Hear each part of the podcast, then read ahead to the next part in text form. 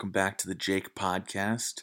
I'm your host, Jake Brainy, on this very special Saturday edition of the pod. It is uh, 6:46 a.m. on Saturday, March 14th. Happy birthday, mom! Uh, if you're wondering why I'm up this early, just couldn't sleep right.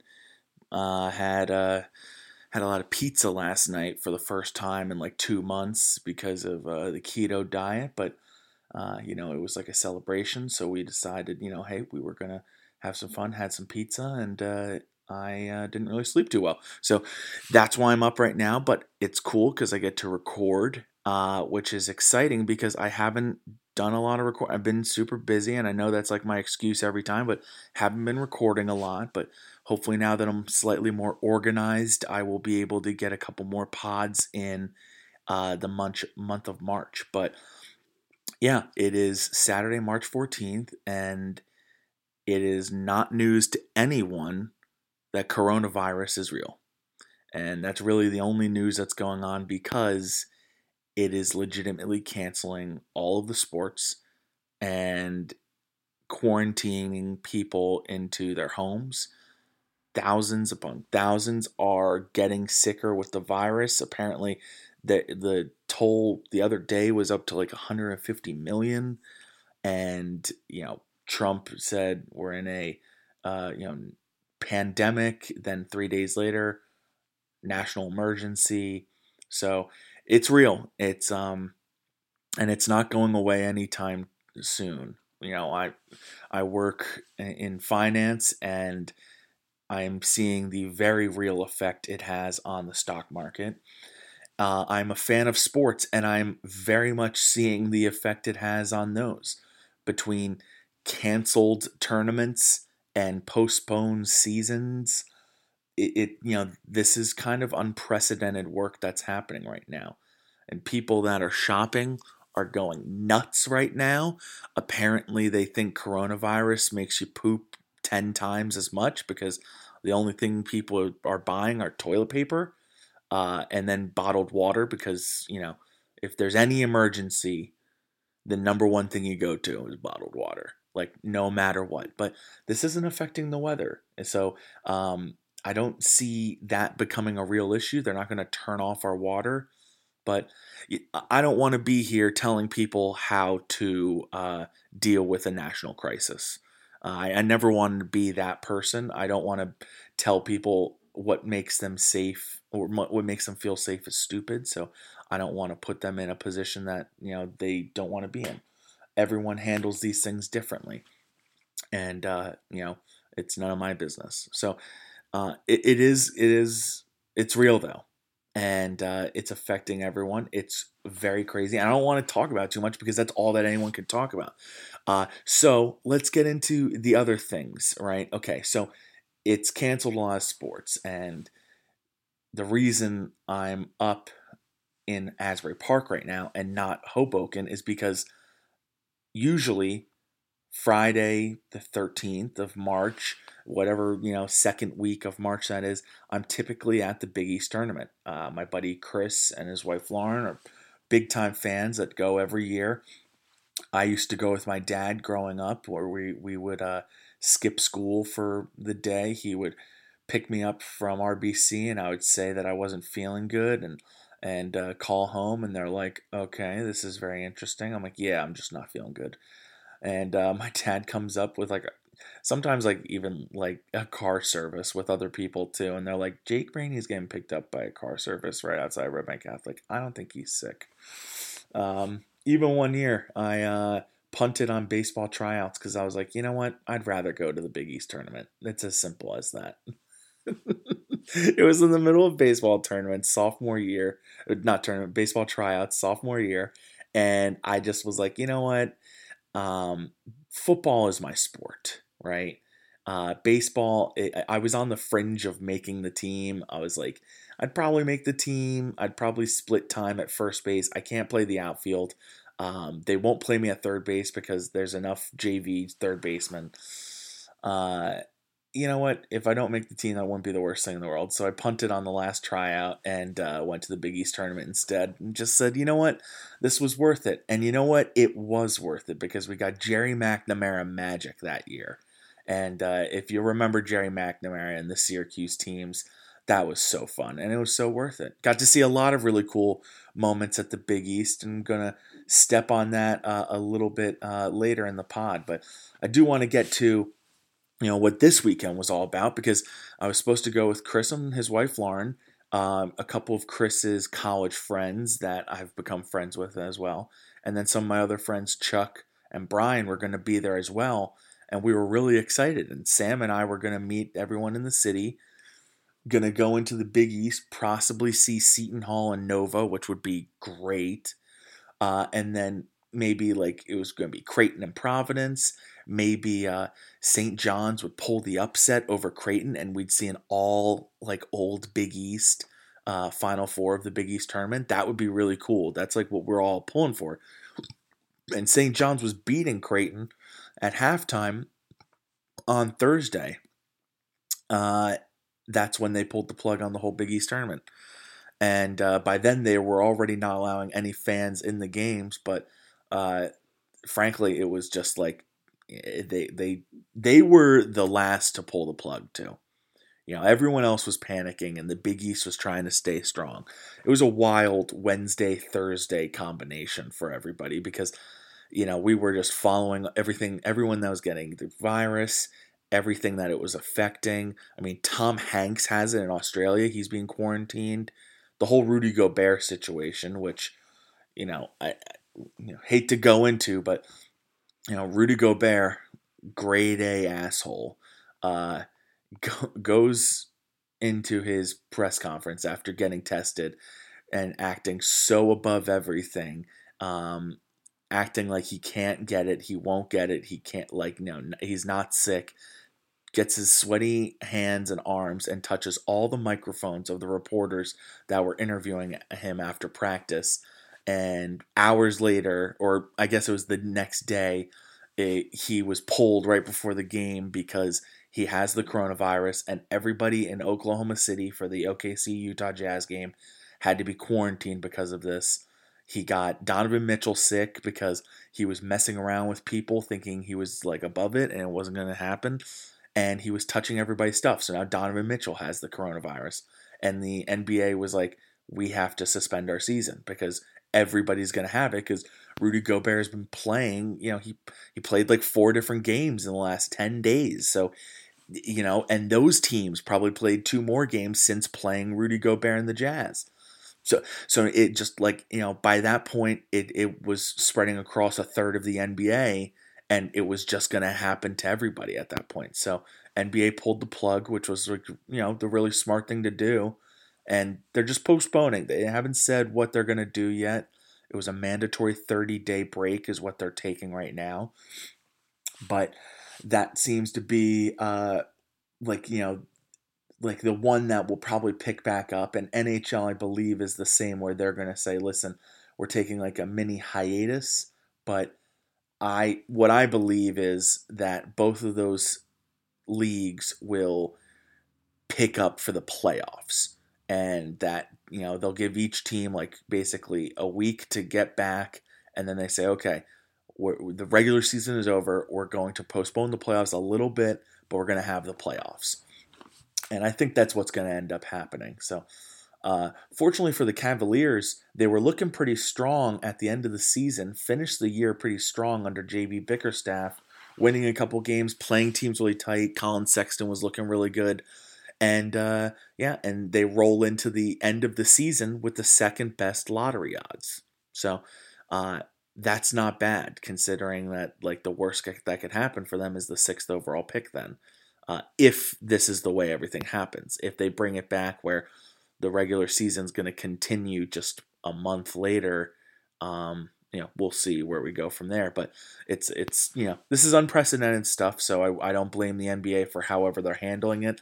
I just doubt that they're going to make so many teams play unnecessary end of season games when in reality, we kind of already know which 16 teams are making the playoffs, right? Like, there's enough of a lead in both leagues for the eighth seed for them to just say, you know what, maybe there would have been a change, but this is unprecedented stuff. We're going to call it. Here are the eight teams in the East. Here are the eight teams in the West. And I bet the hockey does the same. I know they have a closer race right now, so that would really sting for a lot of fans. I know, especially since there's a big bit of a race going on in New York, but uh, that's probably the right way to go. Um, so yeah, fuck Rudy Gobert for messing with everybody and thinking he's above it all. I think he should get you know fucking jail time to be honest, because I know a lot of people think like, oh Jake, you know Mr. Myles Garrett defender and stuff. I'm like, yeah, well, you know, Rudy Gobert did, took a calculated decision to like mess with people. I don't think he should go to jail. I, I like like that was kind of a joke, but um, you know, I'm like, I fucking hate people who do that, who who think they're above everything and can mess with like other people's safety and basically like freedom because he thinks he's above it all. So, uh, Rudy Gobert, top of my shit list of the NBA, right up there with Joakim Noah and uh, not Lance Stephenson. Um, Lance Stephenson, I'm okay with. It, it was DeShawn Stevenson who I really hated. Um, but yeah, that's where the NBA and the NHL sit. Uh, Big East, like I said, that was supposed to be our big plan Friday night. Um, and, you know, obviously they made the decision. They made it last, though. After all the tournaments were canceled, Big East was still playing theirs, and they finally canceled. They were the last ones to say people can't go. They were the last one, like, and and James Dolan was the last, the only person who didn't want to put a hiatus on the season. Uh, so you know when the when the 30 teams voted, one owner said no. It was James Dolan and the New York Knicks. So at that point, I was telling the guys, I was like, "Hey, listen, there's a chance this goes on because James Dolan has made it really clear he wants fans in Madison Square Garden. yeah, you know, he voted against the NBA hiatus. The Big East hadn't made any formal announcement, even though the NCAA was making their entire tournament fanless, you know, to stop the spread or you know whatever they could do. But you know, Big East was going to follow suit. So I appreciate that James Dolan. You really wanted to give the fans their experience, whether it was for your money or whatever. But um, you know what? I'll never forget that James Dolan was looking out for us, me and my buddies. And this sucked because it was it's a whole ripple effect on another thing that I have going on. It's like, okay, after the Big East, we go out, we uh, go to a couple cool like dive bars that Chris picks out, and we grab a couple pizzas at different like really top notch pizza places, and you know we don't we didn't get that, and then I don't stay over in Hoboken and get the Fiore's uh, roast beef sandwich, one of the best sandwiches in the world. I don't get that, so it's a whole ripple effect of what's going on, and I know you're gonna say like, wow you know, coronavirus is going around, it's killing people, and Jake's pissed he doesn't get pizza and Fiore sandwich. I know this is a relative thing. I know this is like small potatoes when you're looking at it. And I and I do appreciate that. And everyone, you know, but this is the same as everyone who's freaking out that they don't get March Madness and their tournament. Um, and that they don't get uh, to do their bracket and all the other fun things. Like it's, you know, I, like I I hate to look at it as the big scale when you know my life is a, a much smaller scale than that. So, but you know, it, it, everybody grieves in their own way over these things. I know a lot of people are bummed right now, and you're allowed to be bummed. You're allowed. They aren't separate. Where you you're allowed to be like feeling on the big scale of things. Like I feel really bad for anyone who's affected by this right now. But you're also allowed to be upset about the things that affects you on your day-to-day life. Uh, so like don't those things aren't mutually exclusive. Just because there are really bad things happening doesn't mean you can't like be bummed about the things that are happening to you as well. So don't let people mess with you in that way. You know be like oh because because if if that's the case then anytime you're hungry and you're like, damn, I really wish I had something right now, like someone would be like, well, there are starving kids in Africa. I'm like, well, I'm, okay, yeah, I'm not starving in Africa, but I am hungry. Like, don't let people mess with you like that. All right, no, we get to live in our own bubbles. Uh, that's you know that's the point. Yeah, everybody has their own bubble, and I've always appreciated the bubble I live in. And you know what? My bubble My bubble's damaged right now. It's damaged. It's hurt big. And I'm going to give you the top five things in my bubble that aren't, aren't working for me right now. Okay. Number five, and I'll give you an honorable mention after the start of the MLB season, right? Okay. Uh, baseball has announced that they will at least be postponing two weeks. They suspended spring training. And uh, yeah, it, it, amid all the other like mid NBA, NHL, and March Madness stuff, beginning of baseball season kind of gets washed away a little bit. But you know what? Indians are a good team. And uh, this kind of seems like we really needed them to play because this offseason was basically the offseason of shredding salary and uh, letting guys go for cheap. Like they traded Corey Kluber and didn't really get much back. They let Yasiel Puig walk out the door and not even sign with another team. They could have signed him, but they're like, no, he's just too expensive. And it's obvious that the Indians are slashing payroll. We thought it would be to sign Francisco Lindor, but they never even offered Lindor 300 million.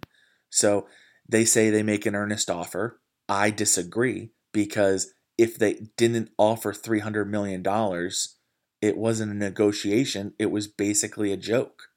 That's not a negotiation. He's he's one of the best players in the world. Don't shortchange him. I mean, don't insult the guy. He's gonna be gone, and it'll suck. Um, if we're talking about what's best for the team, trading him now is probably best for the team. If I'm being honest, because I don't think this team is winning the World Series this year or next year. Now, if they're going to just sit there and say, "Hey, we're going to go for it," I, I still approve that because I think they're a playoff caliber team but they're also slashing payroll. It's one thing to say we're slashing payroll to sign Lindor.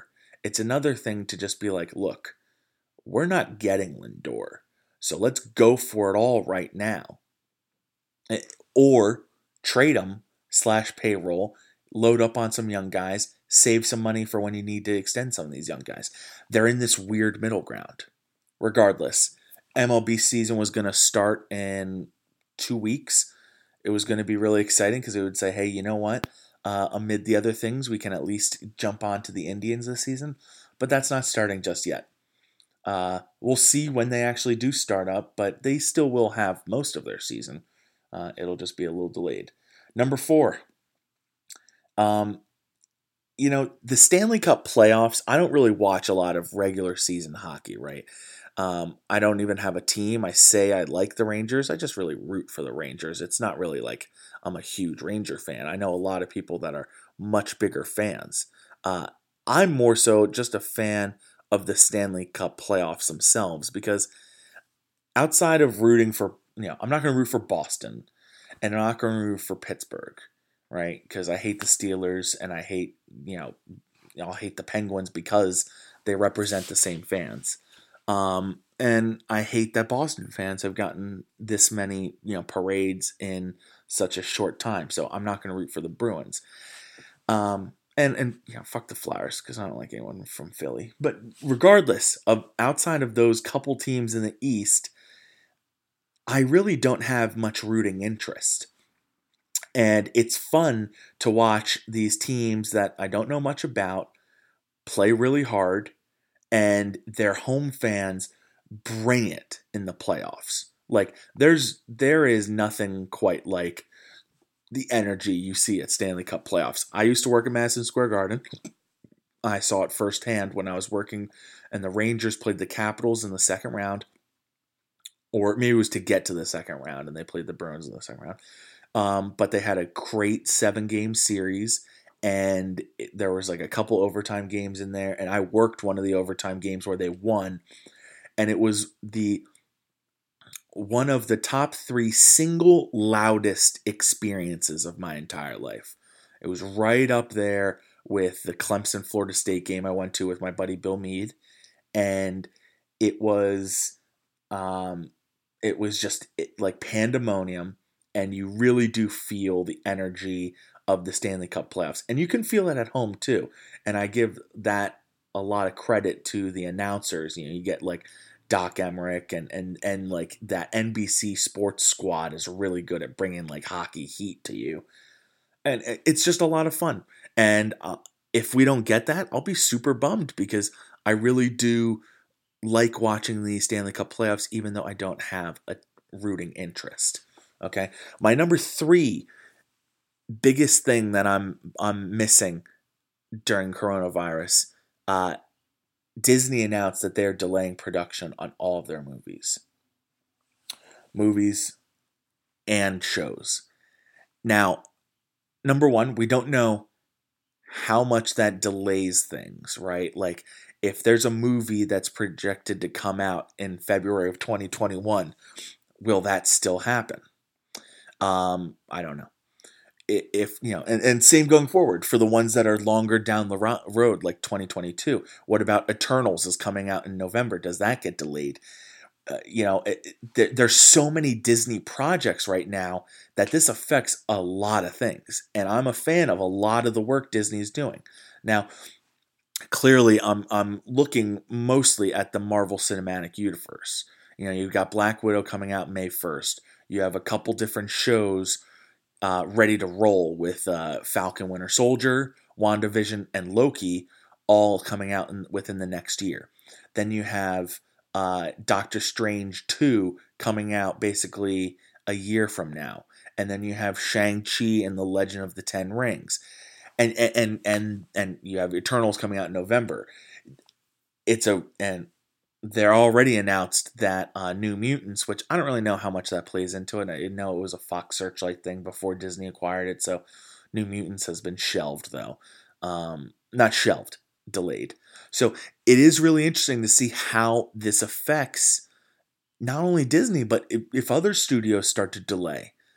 You know, because a lot of people are saying, oh, I don't have sports. At least I can go see movies and at least I can go do movies. Well, not if they're delaying production on these things. Entertainment is really going down right now because everybody's got to be careful. And I understand why. I'm not asking why these things are happening. It's just a bummer because, you know, when anything happens where you're like, okay, we're quarantined or we're bedridden or we're not allowed to go into work, you want to at least be able to turn on TV and enjoy some things. And right now, there that those things are are getting limited. Okay, so um, number all right, that was number three. Number two, okay, of the top five things that I'm I'm you know gonna miss during the coronavirus outbreak. Uh, my number two is March Madness. Now, like like everyone, you know, the couple weeks of March Madness, there's nothing quite like the Thursday of the opening Thursday of the tournament. It's it's just such a cool thing. I love to uh, use a sick day once in a while uh, for that. Last year, I went down to Atlantic City with my friends and for that Friday of the opening weekend, we watched the games there and gambled a little bit, lost some money, but it was all fun. And, you know, to me, it's like that's one of the top sports days of the year. I think it's the number one sports day of the year. I'm having a hard time thinking of a better one. Um, strictly because, you know, and I don't really care that much about college basketball teams. I like rooting for some of the, I like rooting for upsets like anybody. Um, you know, it took a long time to see a 16 beat a one, but when UMBC took down Virginia, that was awesome. And uh, I like rooting for like the smaller Ohio teams, especially since like Dayton was having a hell of a year and may never have a season like this again. I was really pulling for the Flyers. It's an easy time to just get on board, and I don't really care about the gambling aspect, which a lot of my friends really are only interested in that. But to me, I'm more interested in just rooting for buzzer beaters, upsets, uh, big time like matchups, and frankly, the 65 teams that were in the tournament, or I guess it's 68 now, uh, that play in those like 64 games or how many games, maybe it's 65 games they play. All those games you're you're guaranteed some really good watches.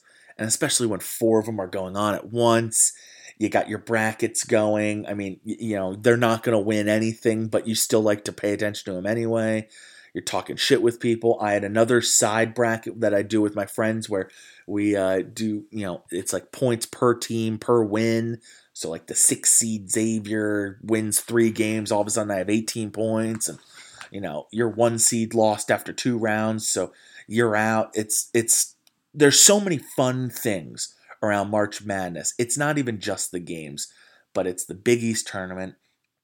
It's the conference tournaments of the Sun Belt and the MIAC where you're like, I don't know a single player or a coach on either of these teams, but I can't stop watching this game. You know, that's that's the beauty of of March Madness is you can have complete and utter like cutoff from these teams and you care so much. So uh, I'm gonna miss it. Uh, and the biggest bummer of it all is that these kids that play on all these teams that had really big dreams about their final season or or whatever going towards their conference championships and the NCAA tournament, they just stopped. It, it they didn't get a uh, final goodbye. They didn't know when it was ending. It just ended, and that's a real big bummer for a lot of these kids. The teams like San Diego State and uh, and Dayton, who will probably never have teams quite as good as they have right now, it hurts them the most. Duke, they were the first ones to say they're not playing in the tournament. And uh, you know what? It's not really a big deal because Duke is considered a favorite almost every year. So, like, you know, yeah, no shit, Duke's going to be like, you know, the first ones to do that. But teams like Dayton, where they're like, you know, they're they'd be willing to risk it for the biscuit. They'd take on coronavirus if I mean, I bet every single one of those kids would say, "I'll take on coronavirus if it gives me a chance to play in the tournament." So it's a real big bummer for them. I'm gonna miss it a lot. Uh, it got canceled. It's not delayed. All the other sports are just delayed, postponed, suspended. This one was straight up canceled. Yeah. So that's it on the college basketball season. See you in December 2020. Yeah, that's simple. But number one, and my number one thing that I'm missing during this coronavirus outbreak is the Bradley Beach Men's League basketball playoffs. Now, this doesn't affect a lot of people. I'm going to go out on a limb and say that of all the things that are being canceled, I think Bradley Beach is probably Bradley Beach's men's league probably leach it, reaches the least amount of people. But it affects me because the green team, one seed, 11 and 1 overall, one loss all year. We're not going to be able to go after the championship. Now, there's a possibility this comes back, right? So, so this may come back in April or May, but at this point, we're now pushing it into the summer when less guys are available, and this is a winter league for a reason. So, uh, the playoffs, where we were going to play the four seed, who are a bunch of cheaters, we we have confirmed this, all right? You know, you don't get to play a whole season with the team and then at the last, you know, late in the season, replace two of your players who are hurt. And I'm sorry that they're hurt, you know, but you, you know, you can't make huge roster upgrades through your injuries, you know, by adding two guys, one guy who had never been in the league before, wasn't vetted, and all of a sudden now is your best player. Um, can't happen. And then you bring in a former captain, number one overall pick at the very last second, even though he was out this whole season for two of your injured players. Can't happen. Can't have it happen. Uh, but that's how Blue Team wants to roll. That's how they want to roll. And Green's ready to take them on. I was also excited to see Red and Black play. I mean, they were, you know, both really good teams. We swept Red, uh, but played them really tough all three times, and they have the best player in the league. And then uh, Black, Team Black, they were the only team to beat us. They rained threes on us, but the season finale in which they were trying to catch us, you know, we, we beat them twice in a three week span where they said, hey, if we beat, if we beat if they beat us both times, they would have gotten the one seed. So it was a big deal. Uh, we beat them in a very tight game I played some really great defense, and I'm starting to score more too. And then the season finale, we only had five guys, So everyone had to play 40 minutes, and we played really well. We had to switch to a zone defense, but that worked for us. Uh, I had to be a wing because we just were limited on guards, so I was basically moved to being the four and had to play a little bit of wing ball, and that worked all right. Scored 18 points. Uh, was the I guess third highest score on the team, but it was only like four behind Poppert that game. We were rolling. I was playing my best ball in a couple years, uh, giving the team what we needed, and I feel like Green was a team of destiny. And all of a sudden, we had a game seven, 10th inning rain delay. You know, this this uh, this pretty much sucks. There's not much else to say. Uh, Green, I hope we get back at it. I hope we can get after it and uh, get back on the court because we had a really great thing going on.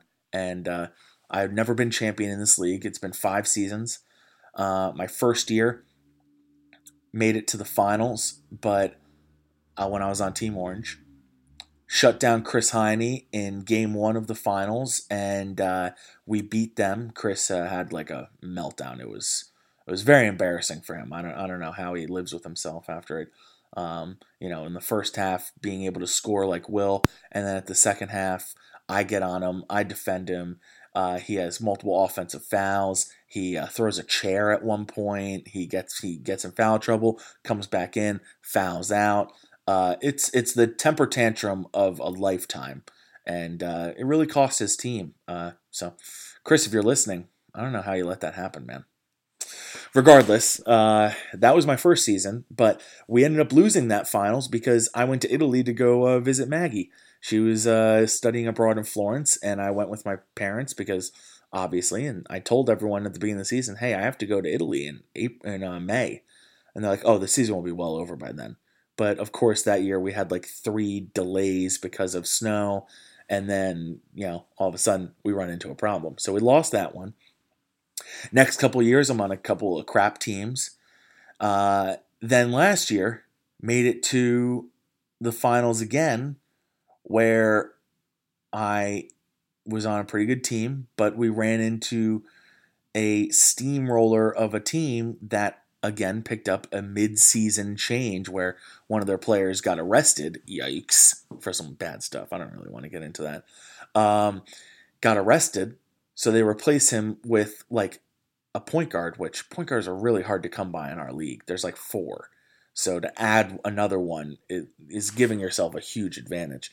They had a point guard, become a completely different team, and beat us in the finals. Uh, so I have an asterisk behind that season. And the first season, you know, I wasn't even there to to help us win the title. So I really want this one, is just you know to say the least. And if we don't win, of course, there's going to be an asterisk. And if we do win, there'll be an asterisk. But I don't care because if we do win, we'll be the 11 and 1 team that won the championship. So those are my top five things I'm missing this coronavirus season. Okay. And I know it doesn't affect everybody, but it affects me. And this is, you know, everyone has their own stuff that they're excited for. Uh, you know, and, and people say, hey, you know what? Maybe I'll give you time to uh, study Oof. That's probably a good good idea. It's probably a wise investment of my time. Uh, you know, some people are saying read, which like you know, let's let's not kid ourselves. I'm not going to read. Uh, you know, but I am going to be studying a lot more. Got a couple, uh, you know, tests to take to get licensed. So this allows me uh, more studying time at home. Or in case you're not interested in studying or bettering yourself or, you know, making good use of this free time. You can check out what's on TV. I've got five shows for you as well. By the way, the honorable mention of the last top five the Masters are delayed, the NBA playoffs are delayed, and the XFL suspended their season, and they will continue next year. So uh, XFL was losing viewers. This hurts them, but they did say they're coming back next year. So I do give them a second chance next year because I really do want the NFL to have a feeder program. Uh, NBA Finals, it, again, like I said before, they pretty much have their playoff field set. So if they just hold off for a month, this can basically be almost a good thing for the league where they get a lot of rest for their star players. They already have their playoff teams set.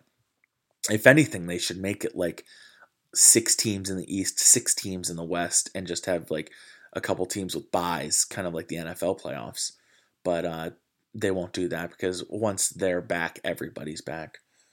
Um, but the Masters, again, they'll probably just pick a weekend in June or July to do the Masters, and uh, and we probably won't have much of a fall off. Maybe they'll do a September Masters. That would be pretty cool, actually, if they did a September Masters, bring the Masters to the fall at the end of the golf season rather than the beginning of the golf season. Um, and the XFL, you know, I really want the NFL to have a feeder program. I would love it if they like sustain that. Um, hopefully, they can stay strong throughout the summer and come back next winter. Okay, my top five shows to check out during coronavirus. All right. Number five, The Biggest Loser. I've never been a fan of The Biggest Loser, never watched it when it was on NBC. It's now on USA. Um, nothing for no reason. You know, there was no reason I didn't watch it or anything like that. But uh, my girlfriend Sam was like, "Hey, I actually watched like the season premiere uh, when I was working from home. Uh, it's pretty cool, you know." And and so I watched the next episode with her, and I was like, "Actually, this is giving me like a little motivation." You know, I've already been on a keto diet for over two months, and it's gone really well. We've you know had uh, hit kind of like a roadblock this March so far because of you know just like we were gonna do the Big East, so we did a pizza night last night to honor what we were gonna do during the Big East. And then, you know, we're gonna have dinner for my mom tonight. So that one I, I won't be sticking to keto, but all of next week I'll be doing keto and probably the week after that and the week after that because I want to lose a couple more pounds in March. But it's gone good.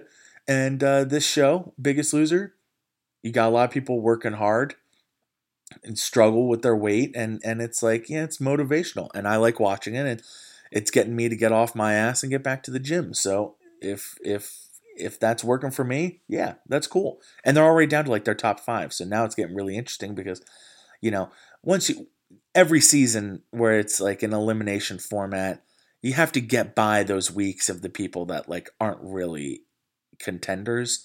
Then you get into like the contending stuff, and that's when it gets really juicy, really interesting. Uh, number four, Lego Masters. Okay just like I just said about Biggest Loser, where you need to get through some of the weeks, we are now through the early weeks of the people that weren't contenders. If you haven't watched Lego Masters, you're probably thinking it's a joke.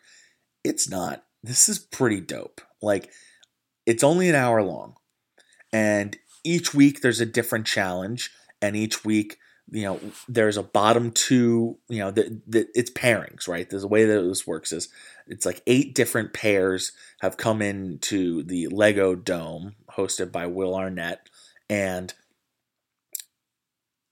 and like they have to complete different challenges for the week. So um like the one challenge was uh, they were going to drop something and it was going to explode, or they're going to blow it up, or they're going to crash it.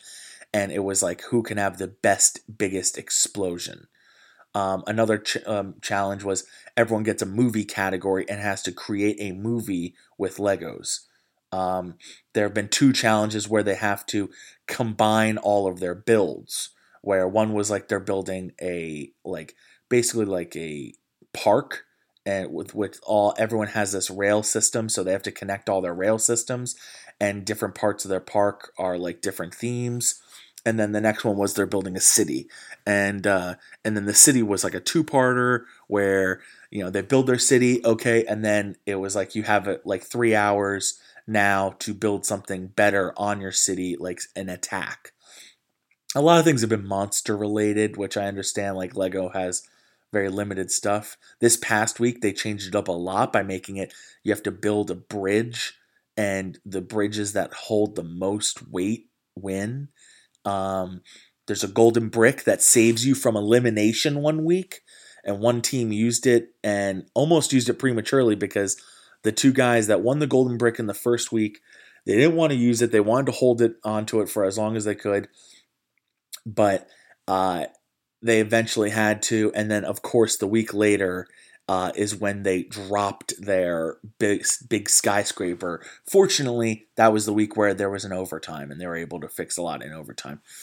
Uh, but we're through the weeks of the people that really aren't there that belong there, and we did the boxcar derby. There's been a lot of fun stuff in Lego Masters. I would watch it. I would check it out, especially now that they're just down to like the four contenders. It's exciting stuff. And it comes on after one of my top movie or top shows. So I'll get to that in a second. But my number 3 show for coronavirus is a show called Hunters on Amazon Prime where it's basically Inglourious Basterds but in the 70s and in New York. Okay?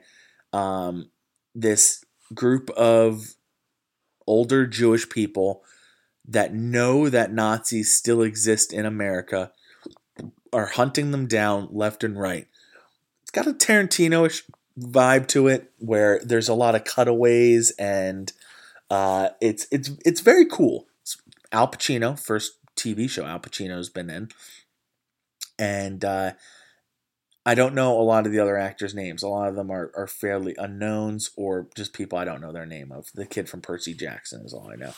But it's I've kind of halted on it, haven't watched it in a while. But it is very interesting. It's Amazon Prime, so it's allowed to be a little gory, allowed to show some blood. Uh, it's definitely worth checking out. First episode, hour and a half long. So be prepared. You've been warned. But definitely worth checking out. Um, my number two, I was leading up with Lego Masters. The show that precedes Lego Masters is The Masked Singer. Now, when this concept came out a couple years ago, I was like, sounds stupid. Okay. Did not like the idea of Masked Singer. It just seemed like it was Fox's version of The Voice because they see that American Idol is basically down to dropping to nothing. And The Voice dominates the winter and the spring in terms of singing competition shows. So I get that Fox wants to put something out there, but Masked Singer, I didn't think would be it. Turns out I was wrong. Masked Singer is fun, okay? Not only is it a very jam-packed episode, right? Where where the voice is 2 hours and they take a ton of commercial breaks and the commercial breaks are long and you get tired and you're like this is a waste of 2 hours from 8 to 10 on a Monday. Masked Singer, not only is it on Wednesday, um, it's an hour long. The commercial breaks are quick and they get going through the show very fast. There's three different groups with six singers in each group. And they start group A and do three straight weeks of that, eliminating one by one until they get a top three. And then they move on to group B, do the same thing, cut it down from six to five to four to three, and then move on to group C, and right now, we just eliminated first one from Group C. We'll eliminate two more the next two weeks, and then we go to the top nine, which I believe are live episodes. Um, but what's cool is like, okay, you think, all right, they're just you know singers in a costume. They're not all singers. Sometimes they pick like you know professional athletes that like you know it's like, all right, how would you guess that professional athlete? Well, you know because you don't know how they sound like when they're singing they give a lot of hints and there's clue packages and they give out uh, like you know they each gave out like a valentine's day card and the card had a hint in it. They gave out like friendship bracelets one week and the, and those had a, another one. And like the clue packages have a lot of like hidden things. Like there's talk of like Bret Michaels being in there because every time his clue package, there's like been like a poisonous snake, a poisonous spider, you know, r- you know, going back to like poison, or there's been like bandanas hanging here and there, and it's like, uh, okay, I get it. Plus, it kind of sounds like him. But it's been a lot of fun.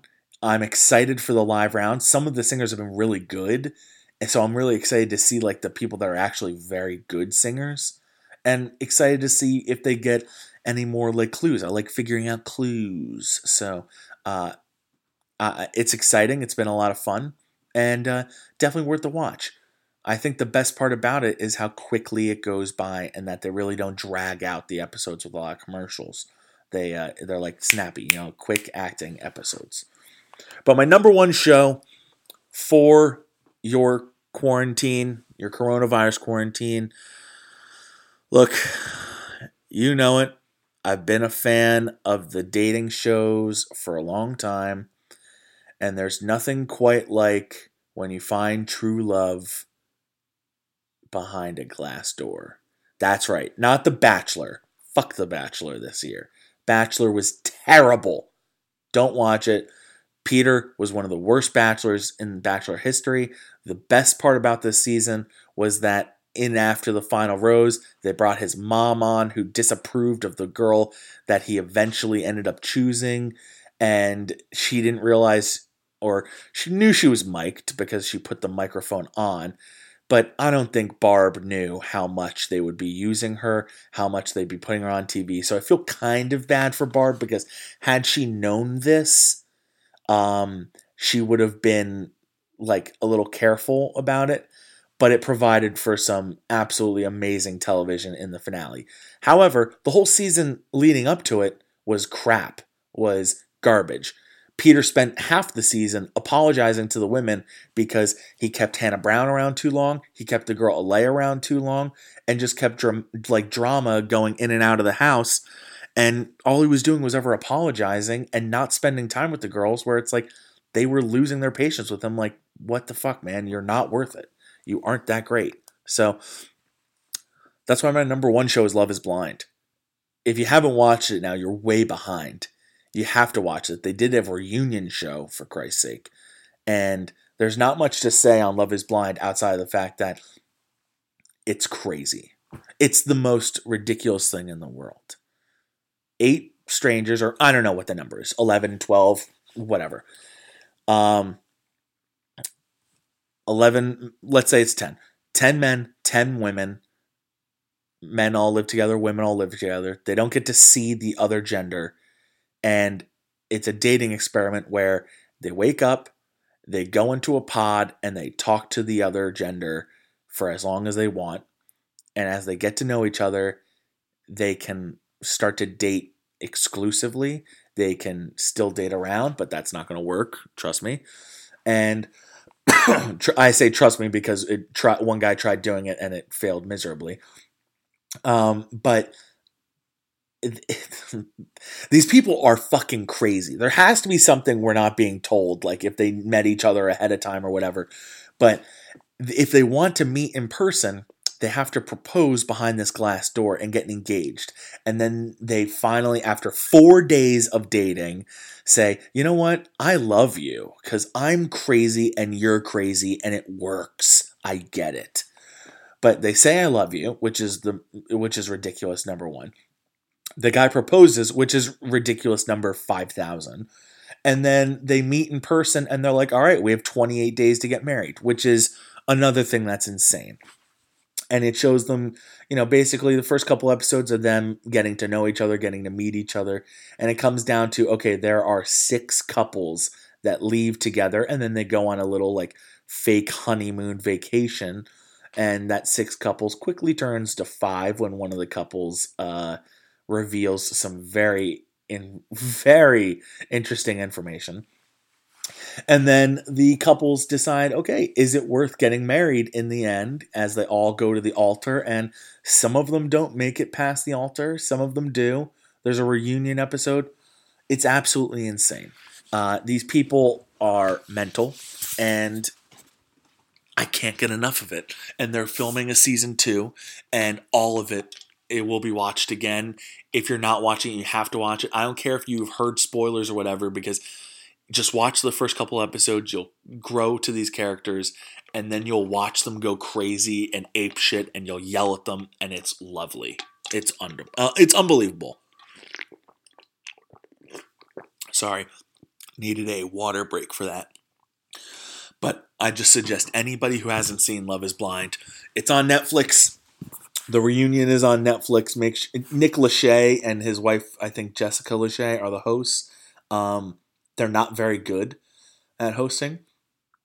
But uh, Jared Freid said Chris Harrison is the anti anti Nick Lachey, which is great because you know th- they don't really deserve to be the host. They they I don't know, but they found a gold mine though with Love Is Blind because I can't get enough of this.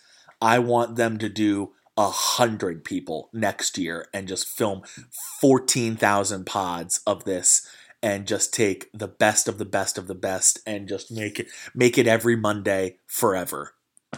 That's what they really should be doing. Love is Blind can really uh, you know, top this because you know then then you have oh my god it's the best because they had you know okay the couples and then they had all the couples meet up in mexico or whatever. So then they got to see the people that turned them down.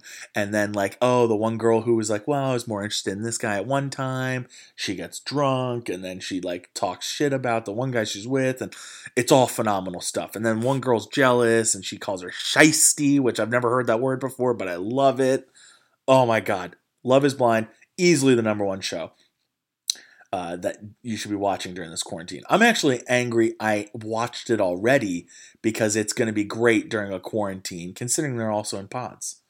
Uh, honorable mention though, The Outsiders on HBO just finished their season. Um, I'm losing interest, and that's all I'll say. I like the actors involved. I'm going to continue watching, um, but you know, look, HBO makes great shows. Out of every 10 HBO shows, you have seven that are really good to great. You have two that are like, this is good, it's okay, it's losing my interest. And then there's one that you're like, this isn't good. This isn't good at all. But their hit rate is an, is enormous. I mean, every show that someone tells me to watch on HBO, I'm like, okay, all right, I'll give it a shot. You should always give it a shot because to me, that's been Veep, Silicon Valley, Game of Thrones, Succession, Righteous Gemstones, The Wire. I mean, HBO's hit rate is phenomenal. So always get they're like the they're like basically Marvel, um, and Jordan Peele, um, where it's like you've built up enough goodwill with me that oh Jordan Peele, Taika Waititi, there's there's there's plenty out there um, where it's like you've built up enough goodwill with me that even if I think that might not be good, that next project you have coming out, I'm gonna check it out because eh, like you've you've proven me wrong so many times. Or not even proven me wrong you've just proven that like you deserve the second opportunity the second chance and to be given you know a lot of patience and stuff. And i feel that way with the marvel cinematic universe and what they're bringing to tv i'm like hey you know what? What have they done to prove me you know to say that uh, you shouldn't check them out? Uh, i feel the same way about hbo so uh, I'm going to continue watching The Outsiders, but it's not on my top five most recommended right now. Um, I wouldn't recommend Bachelor. I already got that. And then the other HBO show was Avenue Five, which I've watched a couple episodes. It's okay. Uh, I think I think it can get better in a second season. I think that one is where they can really jump it up a little bit. I feel like Hugh Laurie's um, like pushing it a little too hard. Uh, they don't need to make him so like over the top at times. However, uh, I do like it, and it's my favorite role Josh Gad has done. I wish they had someone else that wasn't Josh Gad, though. That's all. Um, anyway, those are my top five uh, shows for coronavirus. I've given you the five things that you're missing. Now I'll give you a couple uh, movie reviews before I let you go for the week. Um, and just a little movie breakdown for you because, you know, with Sam, Sam for Christmas got me this movie list of 100 movies. It's basically a 100 movie bucket list. I don't think the qualifications are it's the 100 greatest movies. That's not what they've claimed. It's just a bucket list of 100 movies. So, where you'll get things like Gladiator and Titanic and a bunch of other like big award winning movies. You got Lord of the Rings on there, you have Star Wars on there. You have a lot of things that are like epic like, you know, basically Oscar winners. You also have some ones that are like slightly unknown or just like cult classics like Shaun of the Dead and uh you know like Snatch and there's a bunch of very good movies on there. So um I think it's kind of just like 100 almost unique movies, or like you know, I don't really know what their qualification is. I like the list. Uh, I want to make a list of my own. Maybe I'll do that on a special episode soon. But we've been watching these 100 movies bucket list basically, and we've knocked out 12 of them already, and it's March 14th. So uh, basically, two and a half months in, we've knocked out 12. If we want to do them all this year, we're behind the eight ball, but especially since we've started with movies uh, basically I, I, think I've seen all of the movies before I saw them, oh, before I watched them again. But you know what? It, it, you know, it, it's fine. I, I think that's okay. I mean, I've seen about probably more than half the movies on there anyway, but we want to watch them all together. And Sam hasn't seen all of these, uh, so it, it it's been it's been a lot of fun. So I want to get to a couple of those each week, right, uh, or each episode. I want to review a couple of them. So I'll start off, and this will be I'll call these the Sam movie of the weeks uh, in addition to the OMMRs, the one minute movie reviews that I do. And then uh, there's also been a big bump in 100 level movies. Now, the reason for that is this movie list includes some of the best movies of all time. So you're going to see some 100s on there because if it's one of the best movies ever made, it's probably on this list. So I'll start doing that. I had the 100 movie club. I added uh, Remember the Titans to that a couple weeks ago. Uh, that made the 100 movie club, and I'm gonna have another one this week, and I'll have probably another one each each episode for the next uh, couple weeks, maybe two months. So, without further ado, we'll jump right in. Okay, so the OMMRs for this week went to the movies saw a movie called The Gentlemen, starring Matthew McConaughey, uh, Henry, I think Golding is his name, and uh, Charlie Hunnam from Sons of Anarchy. I was really excited for this one because January, February, March, not a lot of great movies come out. We know that like the movie push is October, November, December for like awards. So early movies for the year typically don't do well. But this was a Guy Ritchie movie. Guy Ritchie, Snatch. We'll get to that later. You know I like Snatch. But um, with with this one, with The gentleman, it was a similar heist movie. This one was revolving around like marijuana and uh, kind of like illegal drug trading in London. Uh, there was a lot to like about it. I thought it was really fun. I went in hoping it would be really good, expecting it to be bad, and I got it in that like really good range. It was to me a 78.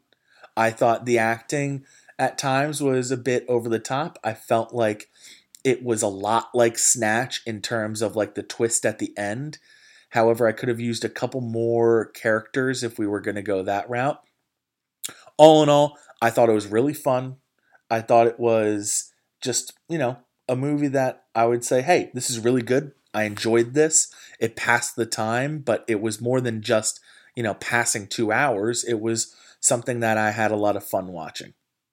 Now, you know, before I jump into the other OMRs, I think I need to explain like my movie grade scale because a lot of people have given me a lot of shit for how high scores I give. Let me like start with just saying how I would grade movies. Um, number one, I'm giving you a 100 if it's the perfect movie. If you nail everything in your field, if it's shot beautifully, if the acting is great, if it's got a great story, if I'm captivated, if like it, no matter what you're going for, if you nail it and hit it, it's a 100. Like if there's nothing wrong with it, because that's what I go with. I give every movie a 100 to start. And then I say, okay, was it great? Did I love it? Was it excellent? Excuse me, sorry. Why isn't it a 100? And I go from there. Okay. So uh, I like, you know, there's going to be a 100 later, and I'll get into that and why it's a 100. And for each, you know, some movies might be better than grades that, like, you know, I give them and stuff, but this is my grading scale. I start and I have a range. So 100 is the perfect movie. It nails everything, the work that goes into it. If you watch the way James Cameron talks about Titanic, you know, spoiler alert. If you've watched my Instagram stories, you know I gave Titanic 100. Um, if you look at the work James Cameron did to that movie, that's a 100. He built a fucking ship. That's a 100. So I, I to get into that because I want to talk Titanic with Sam when she comes on the podcast next week. But like it's, it's that stuff. It's the production. It's the music. It's the acting. There's so much that goes into it. Um, if you're in the 90s to 90 to 99, that's like to me an excellent movie. Excellent. Is it great? Does it stand out? Is it like the best in its genre? 90 to 99. Okay. Is it a great movie? That's where I leave the 80s. Like, great movie. I have a few problems with it. Okay. I really had a lot of fun. It was really great. I had a lot of great laughs. There's problems though with the movie. 90s typically don't have a lot of problems. It's just not a 100. 80s, I'd get to pinpoint problems. All right. 70s, 70 to 79 this is where I'm in like the oh, it was really good. I really enjoyed it, but it's not really a great movie. Okay. So that's where I stand there. So like 100 is perfect. 90 to 99 is excellent. There's just a tiny thing that doesn't make it a perfect movie. 80 to 89 is where it's great. Uh, it there, but there's a few problems that like I can't make it a 90. 70 to 79, really good slash enjoyable, but it's definitely not great. 60 to 69. That's where I'm just saying it's a good movie. It's fun. It's above average. It passed the time, but it's good. It's above average. 51 to 59, that's where I'm saying it's not a bad movie. Because once we get into that 50 and below area, that's where we're talking bad movies. 51, 59, it's not bad. 50, right down the middle, I feel nothing. I feel nothing about this movie, and it's not bad, it's not good, it's just there, it's blah. That's a 50. 40 to 49, meh, it passed time, it is below average. Okay? And and if we're gonna say is it good or is it bad, we're now on the bad side. 30 to 39, just a definitely not good movie. Would not recommend, wouldn't watch again. 20 to 29, we're bad there's a few redeemable moments, but it's a bad movie. There's some things that you can say they actually did right, but it's a bad movie. 10 to 19, really bad. Nothing redeemable. It sucked. It wasted time. I don't have anything to say. 1, we're in single digits. 1 to 9, we're talking all time horrible. We're saying this is some of the worst stuff you've ever seen. And 0, this movie did absolutely nothing right you have to be basically the anti 100 to be a zero. Okay, it needs to nail it in every single category of it just doing absolutely nothing. Okay, so like if it's the worst movie I've ever seen, but at the same time some of the acting was actually okay, you're probably going to be in the single digits. But for it to be a zero, I can't wait to see a zero. I've never seen a zero, but the guys on Lights Camera Pod have given out zeros, and they gave one to a movie called uh, Fantasy Island. And I kind of want to see it because I want to see what they determine a zero, especially since I've seen movies that they've given out like 97 and up to. So I want to see how they think this is the opposite end of the spectrum. Just just my two cents. Okay, so now that I did that uh, 100 point movie scale, uh, let's move on to the next one Honey Boy. Honey Boy. Um, Honey Boy, starring Shia LaBeouf, is the story of Shia LaBeouf. He plays his dad in the movie, but it's a like kind of like fictional tale of his growing up because it doesn't use his name or anything like that. Um, it shows he has a really tough childhood it was a tough watch. You know, there were some like long scenes. Uh, the kid actors I thought were really great. The acting all around was great. Shia LaBeouf is a very good actor. I think he he gets a you know he's kind of like Joaquin Phoenix, where he gets like a bad rep sometimes, but he um, he's a good actor. And they show the work he was doing and what things he was working on at the time, and they show him through diff- um, through different ages throughout the movie, and the basically depression he dealt with, and all the other you know anxieties and kind of like mental disorders he was going through with his life, and the fact that you know, he was smoking at a young age and he was treated pretty poorly, but his dad always believed in him. His his dad was just kind of like a nut job. And uh, he made his movie for his dad, kind of like to thank him, even though it was seemingly like insulting towards him. Um, it was a tough movie to watch. I give it a 75 because of the scoring table that I just gave you. I thought it was really good and I did enjoy it um, I didn't think it was great. I just uh, I thought you know the way that they kind of like delivered this story, the story itself and the acting all definitely kept bring it into the 70s for me because I I I, I gave it like a standing ovation, not standing ovation. Let's calm down. Uh, I I thought it was I thought it was good. I really enjoyed it, and uh, it was just tough to watch at times because it was a it was a hard movie to take in. Um, I don't have much else to say about Honey Boy because it, it just it, you know that that's about it. There wasn't much to the movie. It was kind of simple.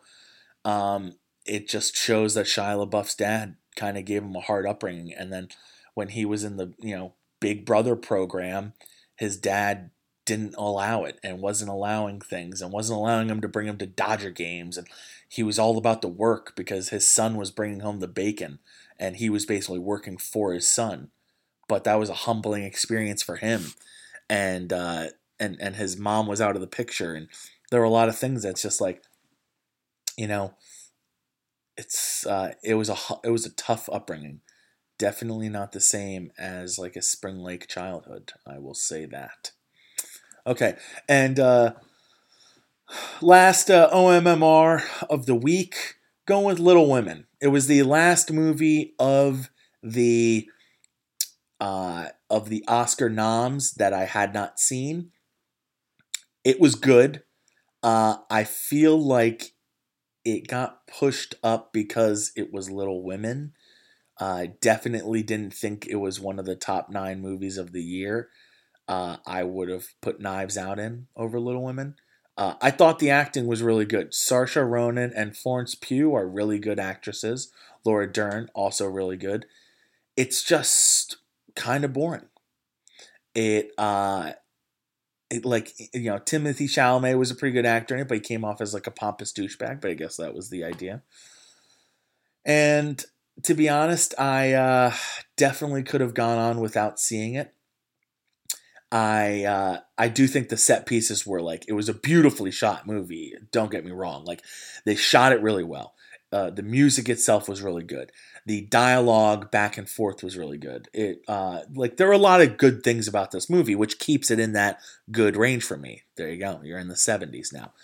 Um, I just you know there was nothing that made it great for me, and that's why I I didn't think it deserved an Oscar nom and uh, it makes me think. You know, a lot of people were talking.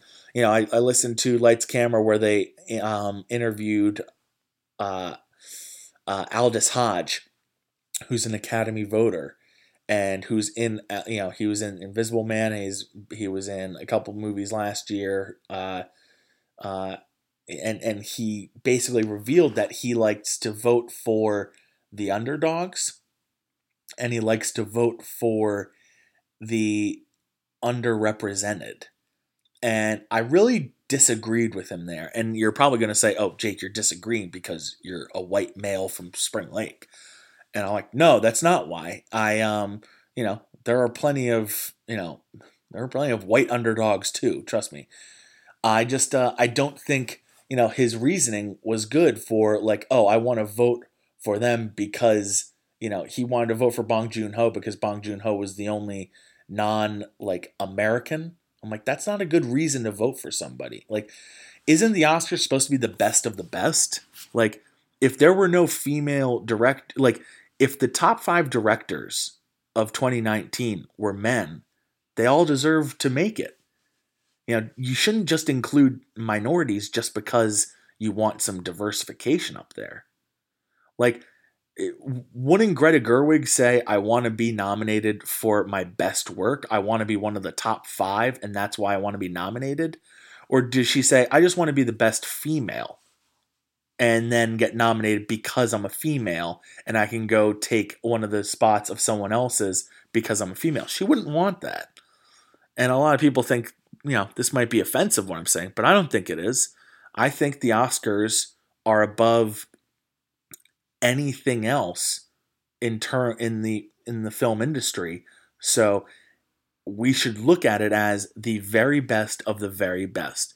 And if it's a strict numbers game where to every one female director there's 90 male directors, that makes it super tough. And and I and I'm you know that's that sucks, and I'm sorry to hear that. And I know that there wasn't a lot of uh, like African American representation up there at the Oscars this year. Again, like that sucks, but I wouldn't just say, "Oh, we need to reserve a spot on the um, best actors list for like a minority." Just because, like, there were some great fucking acting performances year. Like, okay, who are you going to kick out just to include somebody? Like, Adam Driver, Leo DiCaprio, oh, and, and, and Joaquin Phoenix were the three best actors this year for their performances in their movie. It just I, I went to too many movies to be told otherwise. You know, like I saw too many movies this year to be told, hey, those three guys, eh, like eh, you can't tell me they weren't the best. So there's only two spots left after that. Now, eh, that's where you kind of want to say you want to get creative and stuff, but at the same time, don't you think the fourth and fifth best actors of the year deserve to be up there too. You know, I thought I thought Rami Malek was pretty good, and I didn't think he deserved to win for Bohemian Rhapsody when he played Freddie Mercury. And then I see what's his face. I feel bad for forgetting his name right now, but it's late in the podcast. He gets nominated, or he he gets nominated for a Golden Globe and wins for Rocket Man. Um, and doesn't get the Oscar love. And instead they give it to Jonathan Pryce. And like that kind of sucked. And Antonio Barris, uh, Banderas, I didn't see uh, you know his movie, so I can't really comment on that. But my point is there's a lot of lot of good acting performances up at the top. It would be a shame just to like include minorities and underdogs just because we want to be including everybody. Because then it's not really the Oscars anymore. Then it's just, well, we want to include everybody. So I didn't agree with Aldis Hodge's point because I, I, I don't know. I feel like the Oscars is all about earning it. So regardless, uh, that was just one interview. I'm sure the guy has. A, I mean, there's a reason he's on the Academy voting board. There's a reason he votes for these things. So, um, but again, uh, that's why I gave Little Women a 77. Uh, I thought it was really good, but it wasn't great. And I didn't think it deserved to be a, a nominee. So, okay. Uh, jumping along, we're going on to the 100 movie club entrance of the week is Raiders of the Lost Ark. I love Raiders. It's one of my favorite movies of all time. The reason it's a 100, there's a lot of nostalgia points involved here.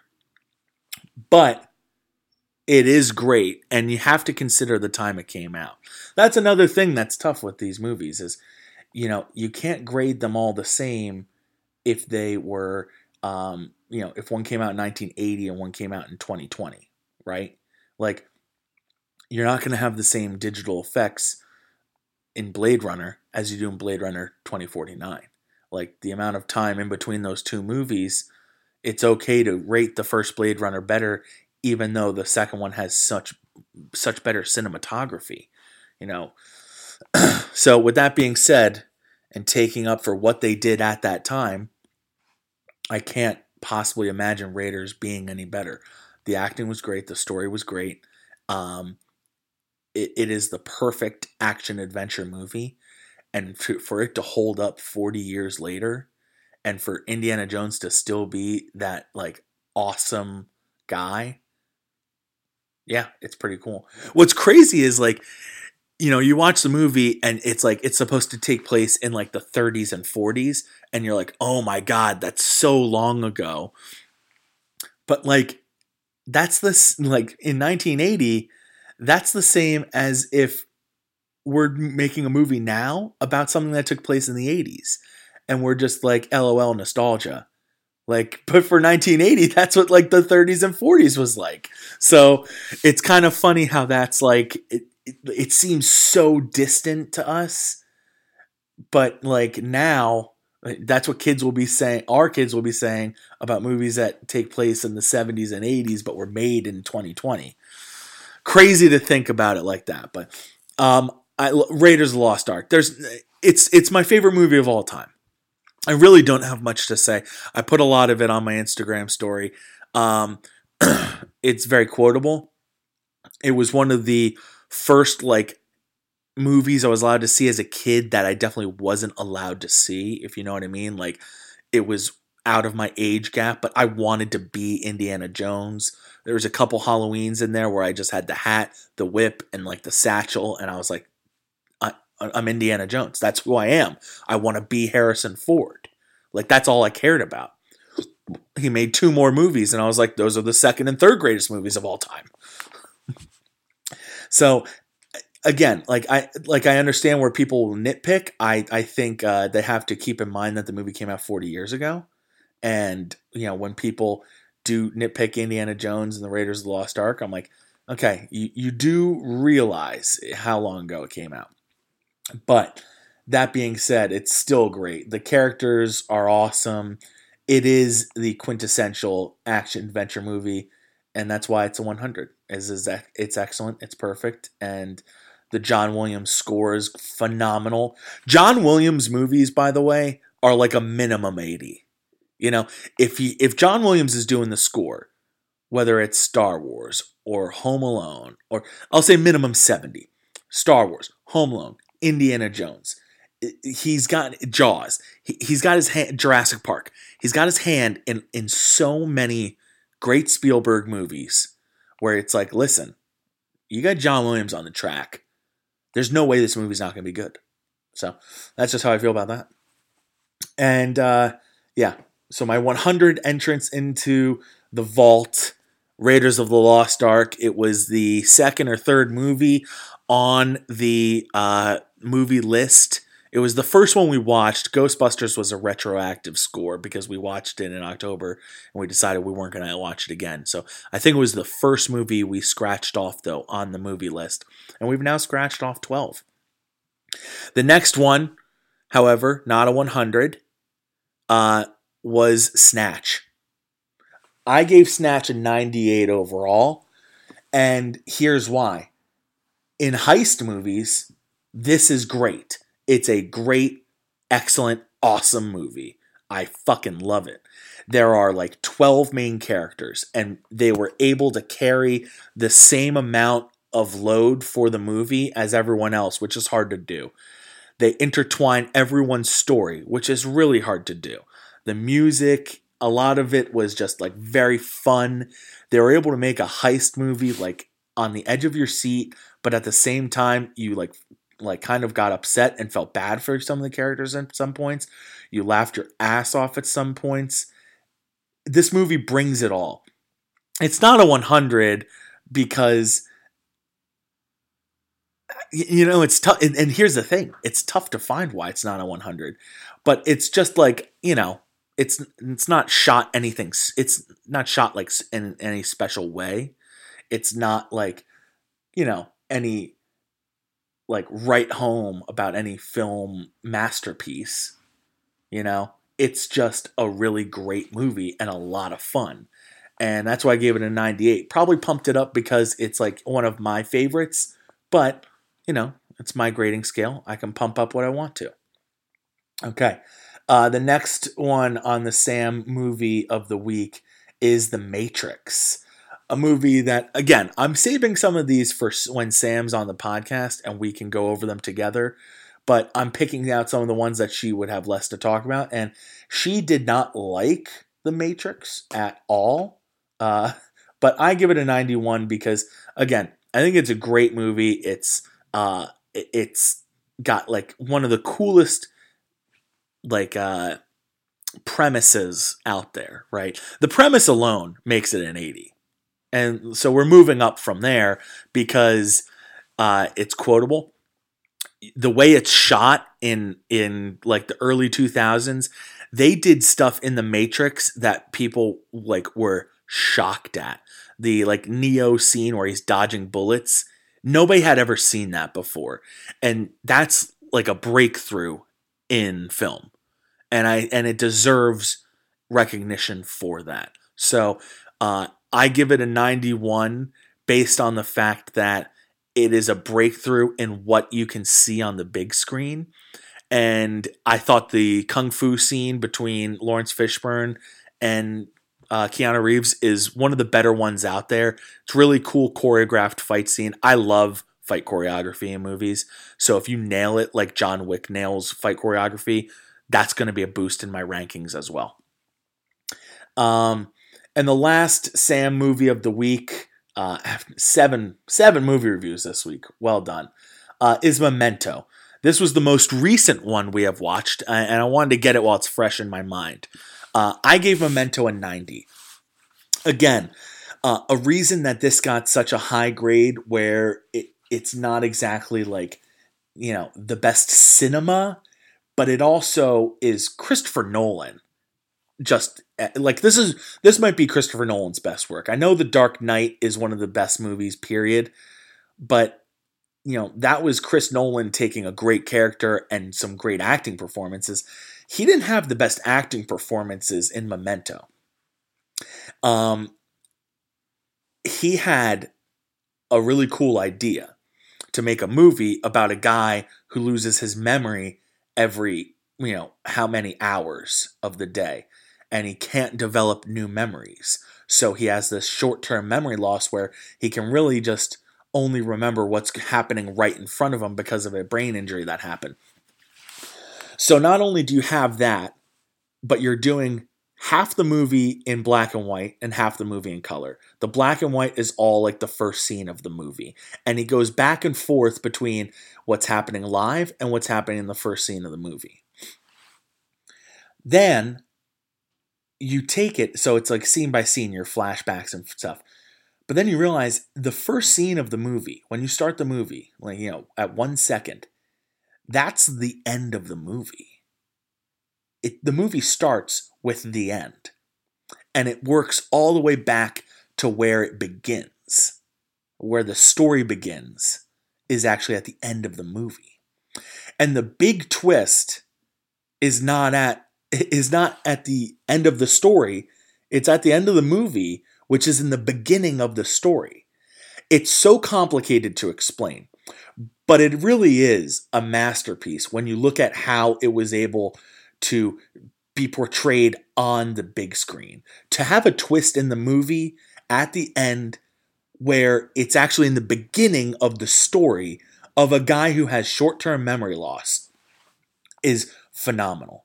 Sam said she didn't really like Guy Pearce in the movie. I loved Guy Pearce in the movie. I thought he was cool. I thought he was great. Uh, the the blonde hair was unnecessary. Like they should have just given him his regular hair.